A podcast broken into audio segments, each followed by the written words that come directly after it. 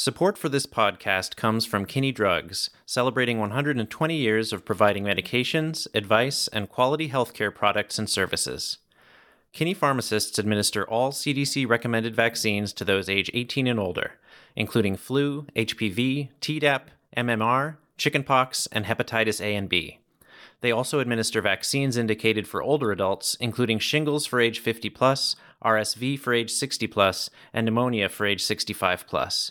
Employee owned and locally committed since 1903. Learn more at kinneydrugs.com. From VT Digger, this is The Deeper Dig.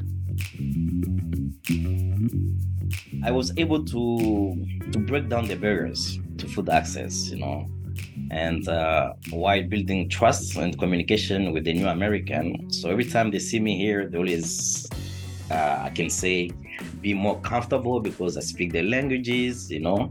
I give them more information about what we're doing. So, and uh, even if they have something which is not related to the food, they always talk to me so they I can refer them to other programs. On today's episode, we talk to Edi Abeneto, the food shelf supervisor at Feeding Chittenden. Feeding Chittenden is a Burlington based nonprofit that focuses on hunger relief and serves more than 12,000 people every year. Edi Abeneto has worked at the organization for more than 17 years. Among other duties, Abeneto, who speaks six languages, facilitates communication and provides interpretation for visitors from a wide range of backgrounds. I started by asking him to explain briefly what kind of things Feeding Chittenden does.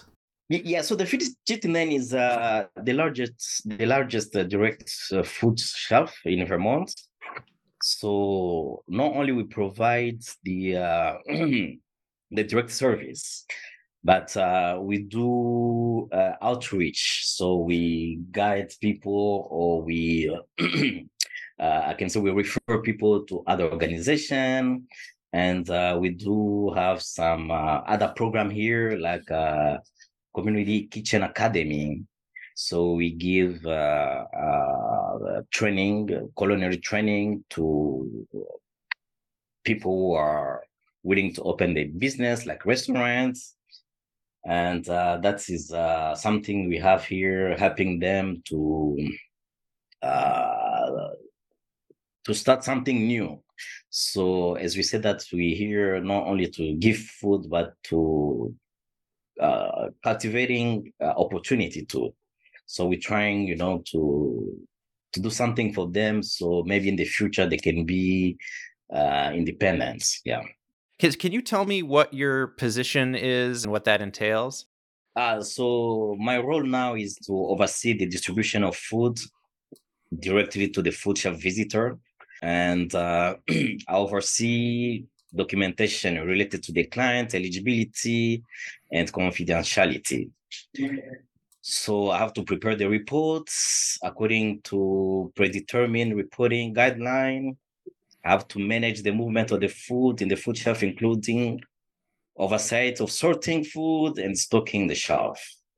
And uh, I have another role is to conduct and oversee the three square Vermonts outreach and assistance.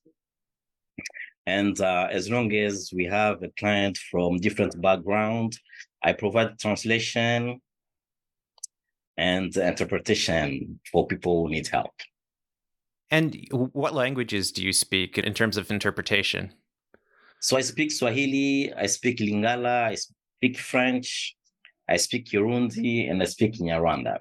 Wow. And and does that set of languages encompass a significant portion of the people who are coming in for help? Yes, yeah. Most of the new, I can say, we have a big uh, number of people who came from Africa, new American, and uh, most of them speak those languages, especially Swahili and French. And can you talk just a little bit about why interpretation and facilitating communication with with people in different languages is so important? Oh yes, yeah. We, we always have a problem here with uh, people who don't speak English. So the language barrier is a big problem here. So sometimes they don't know how to go to ask for services or to access to access some services. And not only that, we we do have people are coming here not only for food, but they seek other services. So we're trying to give them and be um, a liaison with other program in our community, so we can uh, help them to, to fulfill their needs. Yes. Does that involve helping people feel comfortable with coming to Feeding Chittenden who might otherwise not? Does it involve sort of trying to break down cultural barriers to that? Yes, yeah, yeah, we, we, we're doing that. Yeah, yeah. So when they come here, most of the time they don't speak language or they don't, they're not used to the food we have, our American diets. So we have to explain them. We have to guide them through our groceries line to explain them. But uh, most of them they don't use to uh, American foods. So we're trying to substitute that as now we're trying to offer more culturally responsive foods. Could you give a couple examples of what you're trying to do to make more uh, culturally appropriate foods available to different populations? Yeah, so uh, an example so people were coming from Africa or people are coming from South America. So when we have, for example, beans, we always have beans in our stock, but they always choose uh, the dry beans instead of canned beans. So everything they're trying to use it's fresh or dry. So they're not used to uh, food which is in can or which is uh, frozen.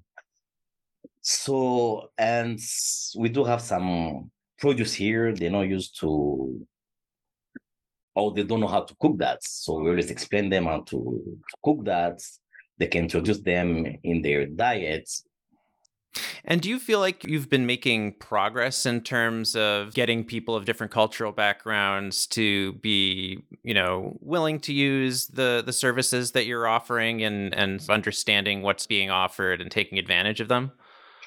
Yeah, yeah, yeah, yeah. I think that's yeah. There's a lot of progress, you know, because I remember we we didn't have uh, a lot of people coming here for our services but now we're having uh, different people from different backgrounds coming using our services. And uh, from that, before we didn't introduce any culturally responsive food in our on our shelf. So now we have like beans, we have like rice, and we're trying to encourage them to use other services like uh, uh Twisted Vermonts and uh, we're trying to to refer them to other program if they need job if they need translation yes things like that. And your own background you've been working at feeding chittenden for over 17 years is that right? Yes i've been here for 17 years now and what kind of different roles have you been in over that time? So that's a good question. So i started here uh, as a translator. And uh, after that was like, uh, I was working 20, 20, 20 hours a week, helping people to translate, to uh, interpretation when they come here, to interpret when they come here. And after that, I become a full, uh, a full-time employee. So I become the uh, distribution coordinator.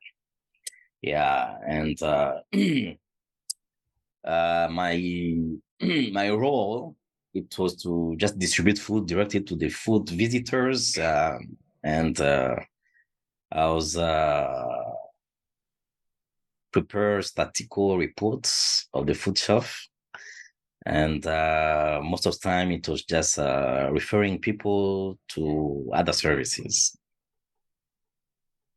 and do you think that it helps you in your current position, the level of trust you might have built up with various communities, having just been doing this for so many years? Oh yeah, yeah, yes, yes, yeah, yeah. I think so because now you know I was able to to break down the barriers to food action eh, to food access, you know, and uh, uh, while building trust and communication with the new American. So every time they see me here, they always, uh, I can say, be more comfortable because I speak their languages. You know, I I give them more information about what we're doing. So, and uh, even if they have something which is not related to the food, they always talk to me, so they I can refer them to other program. How would you like to see uh, feeding Chittenden change and grow and, and, and serve people in, in more different ways? So now I think that I hope uh, for the feeding Chittenden to grow, having multiple location in Chittenden County.